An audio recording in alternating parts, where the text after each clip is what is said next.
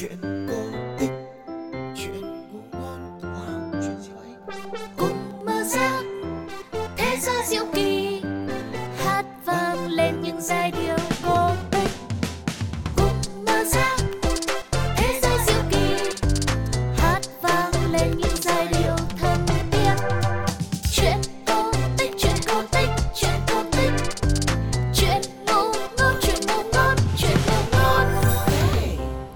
Sẵn sàng để cùng hát lên những câu chuyện trước. Nào, bắt đầu nhé. Chuyện hát. Chị Sugar xin được chào đón quý vị phụ huynh và các bạn nhỏ đang lắng nghe chương trình Chuyện hát do Pladio của FPT Play sản xuất. Một lần nữa, thế giới cổ tích của chúng ta hôm nay sẽ lại mở ra một câu chuyện rất thú vị đang chờ đợi các bạn nhỏ cùng khám phá đấy. Ngay bây giờ, không để quý vị phụ huynh và các em chờ lâu thêm nữa, hãy cùng đến với chuyện kể rằng và lắng nghe chuyện cổ tích mang tên Trí khôn của ta đây.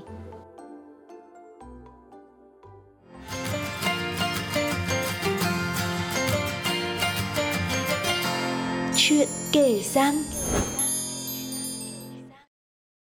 Trí khôn của ta đây. Ngày xưa, cỏ có bộ lông màu vàng rất đẹp mắt.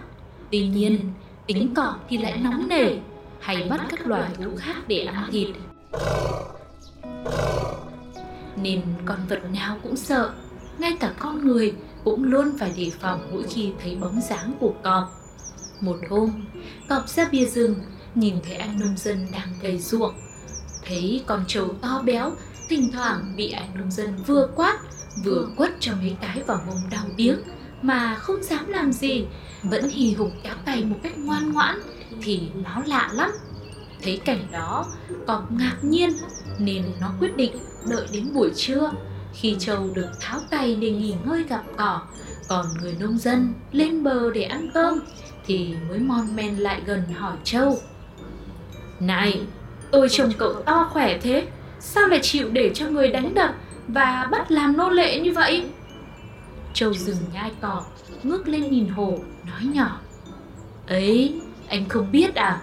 Người tuy nhỏ bé yếu đuối thế thôi, nhưng họ có trí khôn đấy." "Trí khôn ư? Trí khôn là cái gì thế? Sao tôi chưa nghe tới bao giờ?"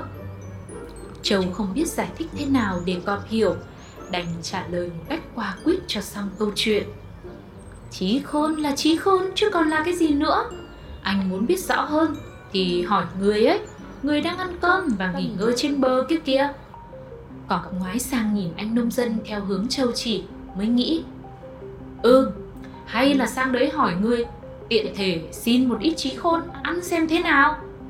Thế rồi cọp thong thả tiến lại chỗ anh nông dân. Lúc này anh nông dân đã ăn xong bữa cơm trưa, đang ngả lưng dưới gốc cây nghỉ ngơi cho mát.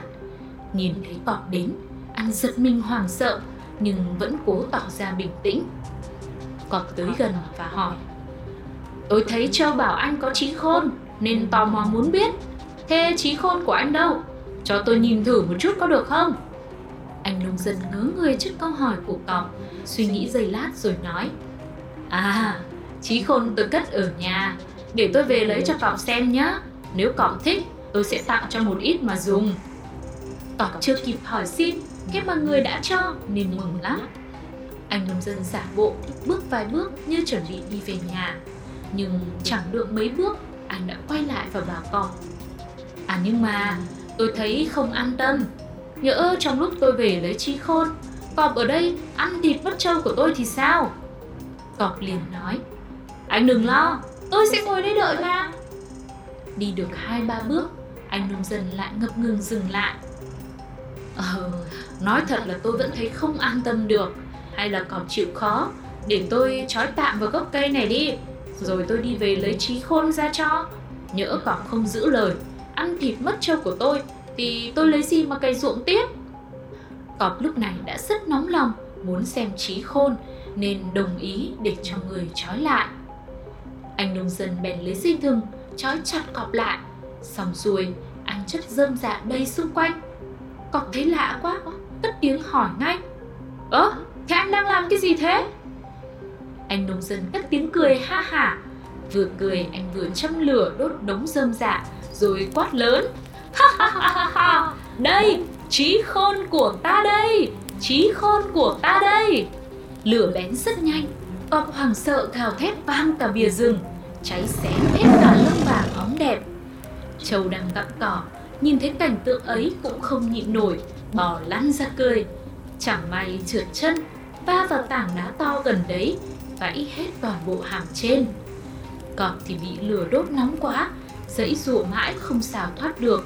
Chỉ đến khi dây thừng bị cháy đứt, cọp mới 3 chân 4 cẳng chạy một mạch vào rừng, không cả dám quay đầu lại nhìn. Từ đó về sau, trên người cọp, con nào sinh ra cũng có những vằn đen dài xen lẫn với màu lông vàng, cũng là vết tích của trận cháy do bị người đốt. Còn trâu thì do bị va vào đá nên từ đó tới nay cũng không con nào là có hàm răng bên trên. Mời các bạn cùng lắng nghe phần 2 mang tên Bắt Rượu.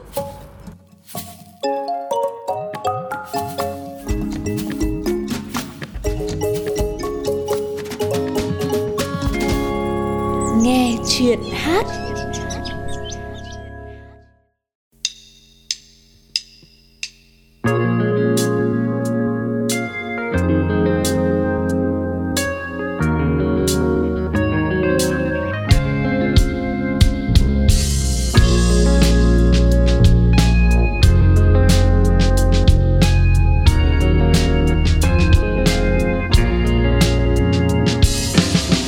Cọp kia to lớn, muôn đời cọp không hiểu ra.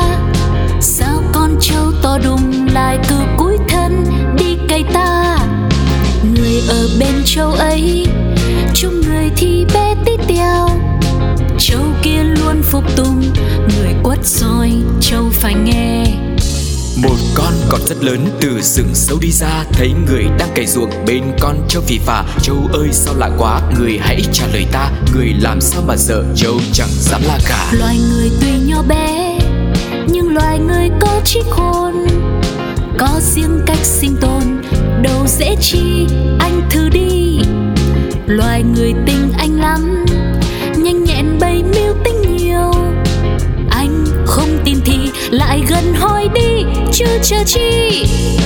Nghe trâu nói như vậy, cọp càng thắc mắc hơn. Anh trâu nói gì thế? Cái gì là trí khôn? Trí khôn là gì nhỉ? Trông nó như thế nào? Có ai bán không nhỉ? Chỉ tôi chỗ mua nào? Ghé cười trâu bỏm bẻm. Trí khôn là trí khôn, nếu mà anh thấy được có khi sợ hết hồn. Trí khôn không ăn được, chẳng ai bán mà mua, nhưng anh cứ lại hỏi, biết đâu người sẽ đưa. Người ở bên trâu ấy, khi người và trâu nghĩ tay, tiến đến bóng cây già, cọp ta rất hung hăng cất lời ca. Này loài người bé xíu, sao người lại có trí khôn? Mau cho ta xem nào, vì tò mò ta muốn biết thật mau. Tiếc quá sáng đi vội, trí khôn để nhà rồi, muốn xem thì về lấy, nhà cũng gần đây thôi. Nhưng quan đã dừng mất khoảng là 2 giây.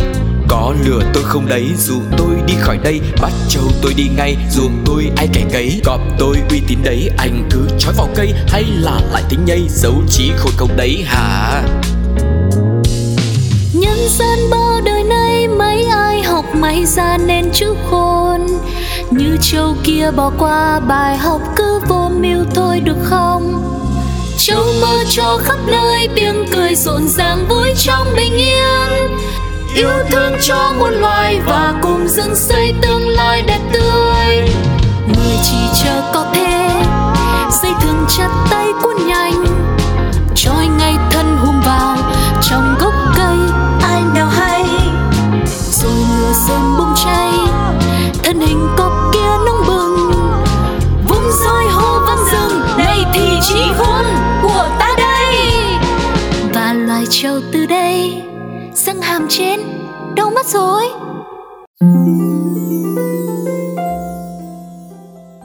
Vậy là là chúng ta đã vừa nghe xong câu chuyện Trí Khôn Của Ta Đây rồi. Có thể thấy rằng cách xử lý rất khéo léo và thông minh của nhân vật người đã khiến cho chú hổ có một bài học nhớ đời.